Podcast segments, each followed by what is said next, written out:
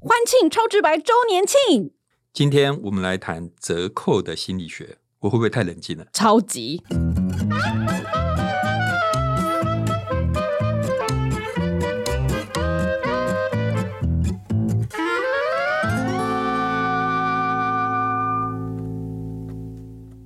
欢迎收听《超直白心理学》，我是小白。我是颜志龙。哎，老师，你知道五月十二号是什么日子吗？哦，什么日子呢？是《超直白心理学》上架一周年的纪念日哦。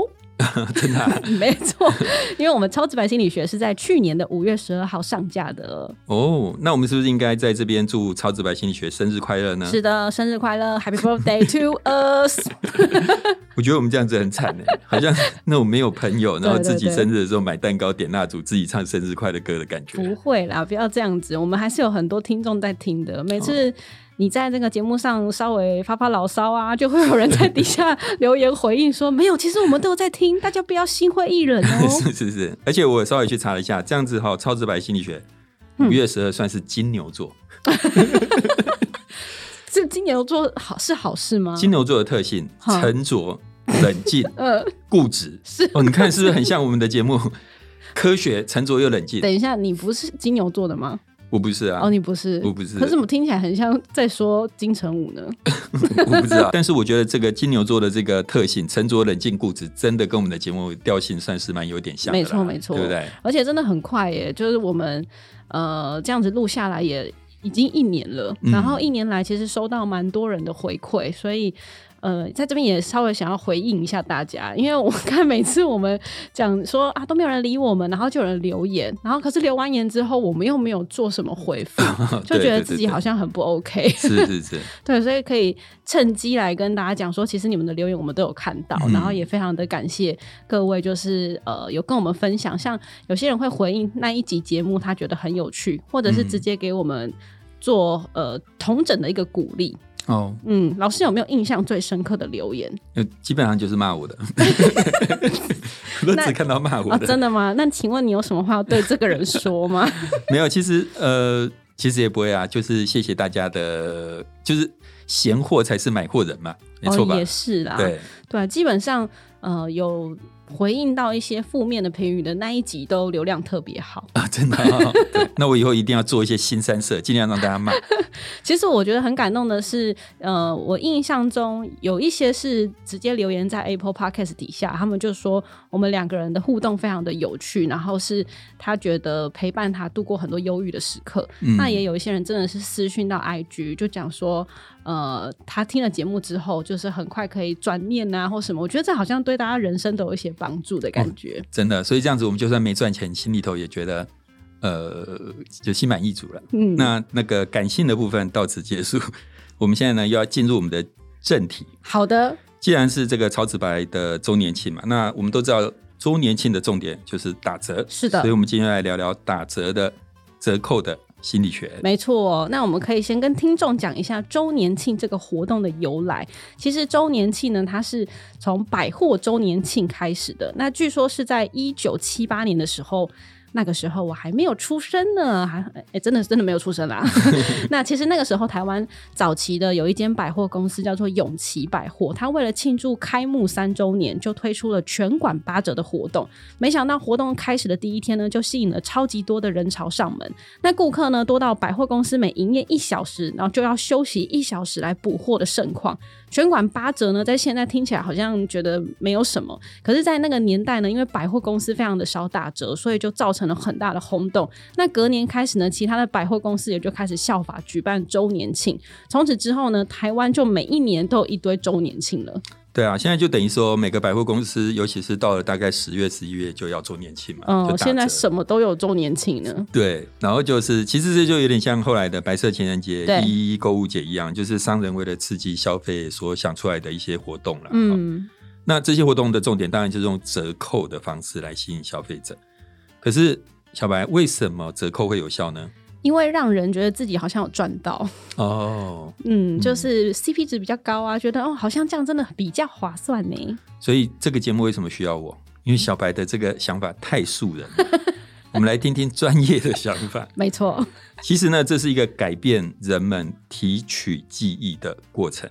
我这样讲，有没有瞬间感觉本节目立刻又高级起来了？但就听不懂啊，听不。懂啊、 没关系，我现在就讲嘛。譬如说，有一天小白他就去买一个排骨便当，然后他说：“老板，我要一个排骨便当。”嗯然后老板就说：“三百五十元。”嗯你会怎么想？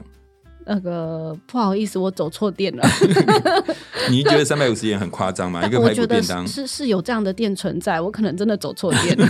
对，或是之前大家知道那个士林夜市，嗯，有一段时间新闻蛮呃闹得蛮大，就是说一袋水果要卖四百块，观光客卖给那个外国观光客。哦哇，那时候台北市政府还介入调查，就是说你怎么能够一袋水果卖四四百块？对，不过这边你知道，我还是觉得说台湾人对外国人真的很友善。嗯你看政府就介入调查，你怎么可以这样子坑杀观光客？嗯好那像这个例子，其实都是我们之所以觉得三百五的排骨饭贵，或者四百块的水果一袋太贵，是因为我们脑海中有个既定的记忆，对，这个记忆告诉我们排骨饭应该值多少钱，呃，水果应该值多少钱。。难怪现在最近我都觉得这些市场上，不管是早餐店啊，还是午餐店，都颠覆我既有的记忆 每为什么？每一个都涨价啦！四月一号开始，每个都涨价了。嗯，为什么？ 那因为物价上涨啊，有涨这么多，涨到有感哦。有啊，几乎每一间早餐店都说不好意思哦，因应什么物价调整，嗯不就对至少吧五五块到十你块不。是都有门门口都有人排队买早餐吗？ 我也很想要吃那男孩一年的早餐。对。然后你看，我刚刚讲的一个重点就是，我们本来脑海中有一个对某一个东西价格的记忆。对，当你要买东西的时候，你会提取这个记忆来比对嘛？这就是我刚刚讲的。事实上，打折它的目的，其中一个目的就是让你在提取这个记忆的时候产生一些扭曲，嗯让你忘记它本来应该要值多少钱。嗯，这就是我刚刚讲那个稍微有一点呃听起来有点水准的东西的。是好，那我们先讲记忆，这很简单嘛。打折的时候，你想想看，你常常到百货公司去看，三千块画一条线，下面写一千五，对不对？嗯，它就是在改变你的记忆嘛。对就是让你觉得这个东西本来值三千哦，嗯事实上是不是三千你不知道。 事实上应该是没有啦。对，我但大是概知道商人的方法方法对不对？嗯所以它这个就是它标的原始价格，目的就是为了要改变你的记忆。是好那人的记忆其实是非常不可靠的。以前心理学有一些研究，蛮有名的研究，就是在研究这些事情。那有一个很有名的研究是这样，就是他先让呃受试者，譬如说各位听众或者小白，你们现在是受试者，我先让你们看一段影片，嗯这个影片就是两台车相撞的影片。嗯好，那接下来我就要你们猜这个撞在一起的时候车的速度有多快。嗯好但是我问问题的时候不一样，有一群人我问他说：“你觉得刚刚影片中两台车碰在一起的时候速度有多快嗯，？”另外一群人说：“你觉得刚刚影片中两台车撞在一起的时候速度有多快？”嗯，你猜“碰”跟“撞”这两个字就差很多啦，差很多感受上碰感觉比较慢。对嘛？哈，嗯所以的确到最后，大家觉得你只要告诉他撞在一起的那组，他评估的那个速度会感觉特别快，对，特别快。那这个其实就是你的记忆已经被这个文字给扭曲了。嗯所以其实像刚刚这个研究，其实在法律心理学里面常常被拿来讲。那主要就是在讲证人的证词真的可靠吗？其实律师的言语就会引导你。嗯打折也是一样，就是说，其实一些简单的语言就可以改变你的记忆。好，那我们刚刚讲，就是说，你本来脑海中对于呃某一个东西有一个价格在那边，可是当他把那个促销的讯息三千画一条线打出来的时候，其实你就被改变了。嗯你的记忆，你对这个价格的记忆就被改变了。好，那呃，我自己以前也有一个经验就是这样，就是我以前嗯，曾经想过要学钢琴。事实上，哦我后来有学，哦我是会弹钢琴的哦，各位听众。哦哟， 对对不只对，有好看的外表，嗯，谢还有谢厉害的谢谢技小白。巧。 小白说我说好看的外表，谢谢他。那重点就是，反正人生嘛，有时候到时候你不知道干嘛的时候，你就想啊，学个钢琴好了。嗯那像我这种半路出家的，也不用太好的钢琴，对啊我就去买一台二手的钢琴，一万五。嗯，那台二手的电钢琴拿到我家，我弹第一首歌的时候，其中一个按键咚没有声坏音掉了，啊，按下去就坏掉了，嗯就有点弹不起来。嗯，我就立刻打电话给那老板，我说那个坏掉啊。对，然后老板说哦，不好意思，我们这个是二手的，没有保固。哈，那我当然就觉得我才刚搬进来，怎怎么就坏掉啊？怎么这对样啊？他就说好，那不然我可以给你换嗯换别的钢琴，但是我不能退钱给你。嗯，那我说 换什么钢琴？他说有一台钢琴新的，它的原价是五万块。现在只要四万五。什么啊？那你还要补差价哎、我就上网去查，真的那台原价五万块，嗯，那只要四万五。嗯后来我就买了那台四万五的钢 琴。。所以你还要补他三万块对对对，你会觉得这故事非常的瞎，对啊，真人 真事。呃，各位听众，你们可能觉得我很理性、 很逻辑，对不起，我也是凡人。 这个其实是一个血淋淋的例子，就是我内在的参考价格被它改变了。哦，就我本来对我已经这么逊的一个钢琴新手，我只要买一万五就好了，这对啊是我的内在参考价。结果我在跟他协商过程中，我忘了这件事情， 变成五万块，诶，内在参考价变五万块，结果四万五买到，还感觉自己赚了五千块， 真的很夸张，对不对？嗯但是这是事实，所以折扣很大一部分就是他用尽各种方法要改变我们的内在参考价格。嗯，好那讲到这个，当然小白刚刚也讲到说，他也大家都有都知道说啊，那有时候厂商标的原价就是不真实的嘛。是啊，是啊，那我们来想一个问题哦，如果他标的很夸张，你就不会被骗吗？譬如说，小白或者听众朋友，你们应该有在第四台看过很夸张的价格吧？有就是他标的那个原始价格超夸张，对不对？就什么一盒两千块，然后现在买三盒，只要再算你两千之类的，反正就是讲的很夸张的价格，很夸张的价，你会觉得不可能，这折扣到底怎么两万块，然后卖两千，没错类似这种很夸张的，那、你觉得这样有用吗？？我觉得有用哎、 因为我每次看了之后都觉得，天啊，这样真的很划算了，要不要买一下 没错，对不对？很奇怪哈、嗯就是说人就是这样子，就是说明明你知道那夸张的标价就是厂商乱标的，，对，然后打折，然后吸引你，可是你还是会觉得有用，而且的确有些研究发现说真的有用，他甚至会觉得夸张的价格比一般的正常标价更有用。嗯，为什么？当然，第一个逻辑上我们可以很简单的知道，就是因为你原始原始价格如果标的比较夸张，折扣起来看起来会更多嘛。嗯，比如说嗯，本来两万块，现在卖两千，你会觉得省一万八嘛？可是其实大家会知道说啊，那个原价可能没有那么高啦，因为它对对既然对可以打折打到这样，因为对大家都对知道对啊，商人不会让自己亏本嘛。对，没错嘛，是或者是啊你有时候在第四台看到主持人跟那个那个 经理吵架，对不对？呃，那个经理就翻脸了嘛，好像那个主持人在帮那个顾客讲话，对，然后对经理就翻脸走人。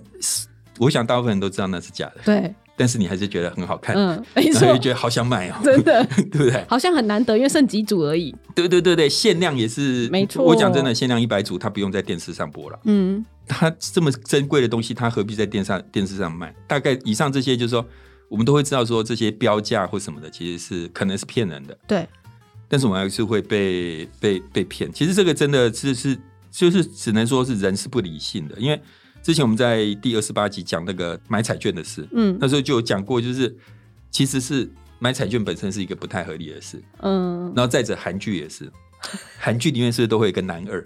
对男二爱那个女主角爱的，对，男二通常比较像正常 人，男一都不太像。对对对嗯然后男二就是会明明知道这个女主角不可能爱他，没错女主角死心塌地的爱着男主角，嗯男二就是在身边守护着他，我是嗯，觉得他有一天会回头。同学，我们在旁边看，大家都知道 不会， 不会，不理性嘛， 但我们对不是对有上帝之眼，这个不一样啊。上现帝在之眼，就是我们是用上帝的视角去看待，就是说不可能。通常你陷在里面的时候，都觉得不会，我的努力是可以成功的。那消费者可能也是这样，就是他对陷在里面的时候，但事实上消费者知道这是假，他还是会被骗。嗯，所以你看，我们刚刚讲说，它是为了要改变你整个折扣，就是为了要改变你内在的参考价格的变动。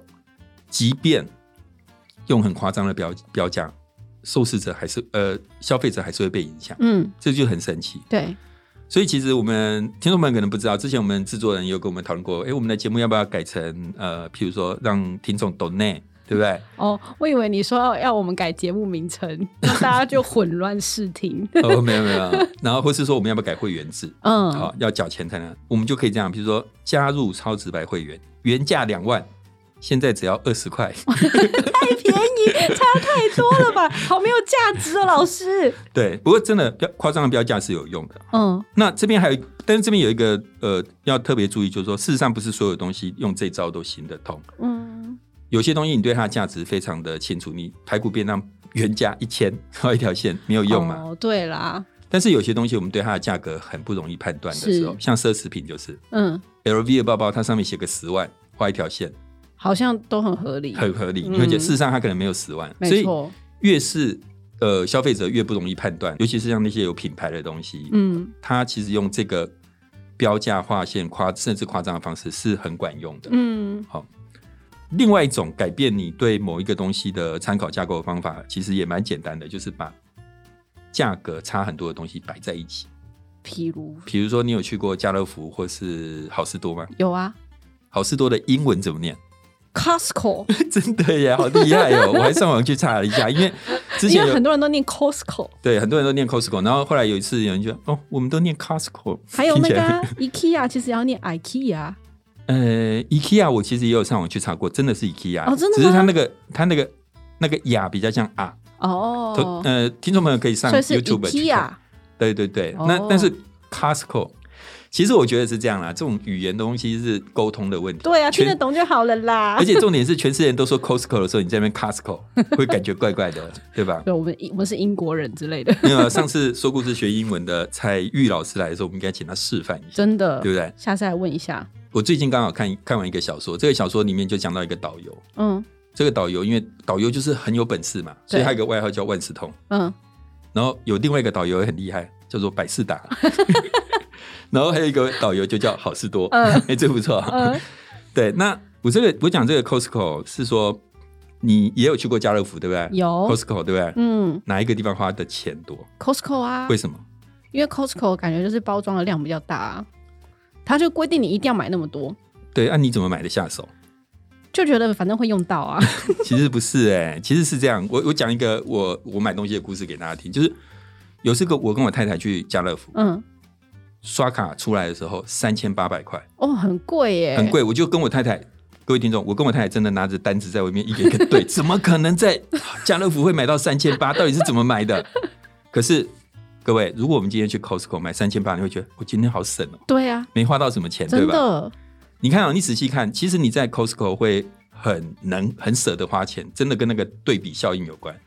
一个五百块的东西，嗯甚至一千块的东西，放在 Costco 的任何一个架上，你都不觉得贵，因为它旁边的也是五百块、一千块。哦，家乐福现在随便放一个单品五百块跟一千块，你看看，你一定会立刻感觉哇，这个东西好贵哦。所以我们对他们这两间店的既定印象就不一样了。应该是讲说你对某一个商品隔壁的价钱，哦 哦，他们的价钱都是一千五百、一千五百在起跳嘛。然后你 Costco 走过去的时候，你就会觉得我麻痹了，嗯，对这差不多这个价对钱对啦。对对，你会有这种感觉。嗯所以其实这边就说了一件事情，就是说，事实上你要怎么改变呃那个参考架构，有一个方法就是把一个你很想卖的东西旁边放一个贵的东西，那个想卖的东西看起来就会诶，这价钱瞬间很有价值。很有价值。我最近有一个经验是这样，我买那个 Apple Pencil，嗯，就是那个我的 iPad 上面要用一支笔嘛对， ，Apple Pencil 的原价就是原厂四千块，嗯，副厂一千块，哦，差好多、哦。差好多，两个放在一起，你要买哪一个？那对，你会买哪一个呢？我买你你副厂， 我当然买副诶厂你。没有品牌迷思吗？会觉得说我用原厂的可能比较好，呃，我有，但是我不想多花三千块买这个。因为觉得功能都一样。对，其实有一嗯点不一样啦。我后来那天发现有一点不一样，就是说原厂的 Apple Pencil 有一个比较厉害的功能，就是它的那个笔，你用手指点快速点两下，它会变成橡皮擦。哦，这个，功能是副厂没有的。嗯，但是无论如何啦，就简单来讲，就是说同样一个东西，那旁边放了一个四千块，跟这边放了一个一千块，嗯，大多数情况下，我们就会觉得一千块这个笔只值一千块嘛，一千也块就买是得到的东西，其实这就是在改变你的内在价格的。你本来以为这个笔是价值是四千块，其实后来你会发现，当这样摆的时候，你就会觉得你会改变你那个价值。所以说不定商场应该都是这样的摆法咯，它有嗯可能就是把贵的东西摆在他想卖的 卖出去的那个东西旁对边。，对，有可能是这样。所以你看啊、我不是一天到晚在讲金城武，金城武。嗯如果今天我跟金城武两个要让一个女孩子喜欢上我们，嗯，我站在金城武旁边，你觉得我是吃亏还是占便宜？ 占便宜， 为什么？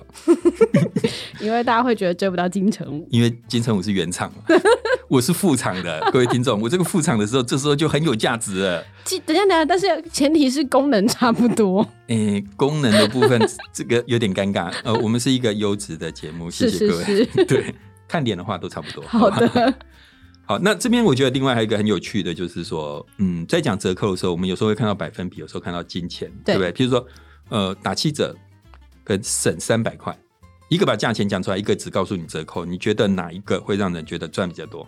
但以我的话，我会迅速在脑中里面算数字。哎，你的数学不太好吧？我印象中，但是我对钱就会比较敏感。哦假设他可能牌价是两千块，然后他讲说什么三百块跟打七折，我可能就会迅速算起算一算这样。没有。可是如果今天同样是好一千块好了，嗯，你作为一个厂商，你有对两种两种两标种法，标法，一然种后他标算尺出来的答都是一样的，都是一样的话，啊。你觉得哪一个会比较有让人觉得便宜的感觉？应该是打几折那一个？没错，为什么？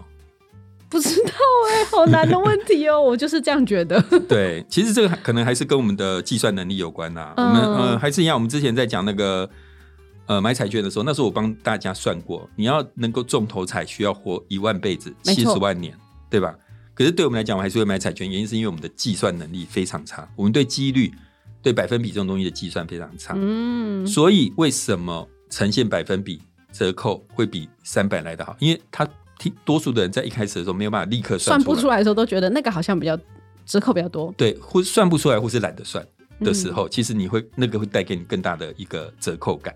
好，那当然这个也跟嗯你的物品本身有关。如果今天是便宜的，你可能省多少钱的，很会容易比就被较计吸算引出来。力，对，对而且你很容易就可以算得出来，没所以这错时候它可能就比较有吸引力。所以你今天讲说一个排骨便当一百块，省百分之三十， 听起来好奇怪，就好觉像得没有多省的感觉，对没什么。感觉，对不对？嗯但是你写省三十块就很有 feel 咯。嗯，可是今天如果是一个贵的东西，奢侈品的东西，你写省百分之三十，因为它单价高对，又不好算，感觉就会觉得省很多。嗯，好，嗯我们今天好像就教店家要怎么样摆商品，跟如何促销， 才有办法不不不可以我们打中人心。我们是教消费者们嗯如何识破这一些。好的，但是当然，如果厂商愿意找我们置入的话，我们可以另外做一 集。然后那集我们不给消费者听，只给厂商听，好不哇，好？很好。厂商如果现在愿意找我们制录的话，我们现在因为周年庆嘛 有打折。好，那接下来呢就是我们小白的 summary 时间。那这一集呢是超直白的周年庆嘛，我们刚刚谈到的是折扣的心理学。折扣为什么会对人那么有吸引力呢？其实除了它让我们觉得省到钱之外，其实还有一个非常重要的作用，就是改变我们对本来价格的基准点。例如说，一个本来在你心中是一千元的东西，不知不觉在商家的引导之下，你就以为它价值两千元。那商家是如何改变我们这个基准点呢？其实最简单的方法就是直接去改变原来的标价。例如百货公司他们在打折的时候啊，常常故意呈现一个原始的标价，然后在上面画一条线，让顾客知道他打折之后省了多少钱。但这个原始的标价其实不一定是它真正的原价，有可能是故意抬高的一个价格。但是呢，这样就可能已经改变你心中这个价格的基准点。 那第二点呢，刚才说的是给顾客看的原始标价，即使它标的非常的夸张，顾客还是会被它打折之后吸引。这是因为呢，其实人本来就不是完全理性的啦。那即使知道商家在夸大标价，但是还是无法完全抗拒折扣的诱惑。那第三点呢，就是商家其实可以借由将不同价位的商品摆在一起，来改变我们对价格的基准点。就像刚刚志龙老师举的这个例子，就是把原厂四千元的 Apple Pencil 和副厂一千元的摆在一起，你就会觉得哇，我好像省了三千元的感觉。那最后一点呢，就直接挑明说可以省多少钱啦，和告诉我们可以省多少百分比。其实百分比这个趴数对我们更有吸引力，尤其是那些。单价比较高的商品，那这可能是因为我们人脑呢不善于做计算，所以百分比更容易骗过我们。那这一集呢是超直白的周年庆，真的非常感谢大家对我们节目的支持。所以如果各位喜欢我们的节目，拜托一定要订阅，然后要分享给各位的朋友们。我们希望可以每一集可以有百万收听。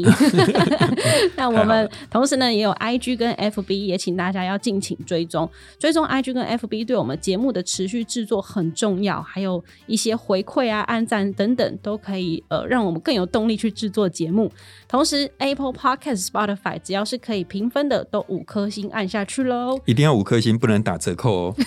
没错，没有那种对四点七颗星的啦。对，那超直白心理学，我们下次见，拜拜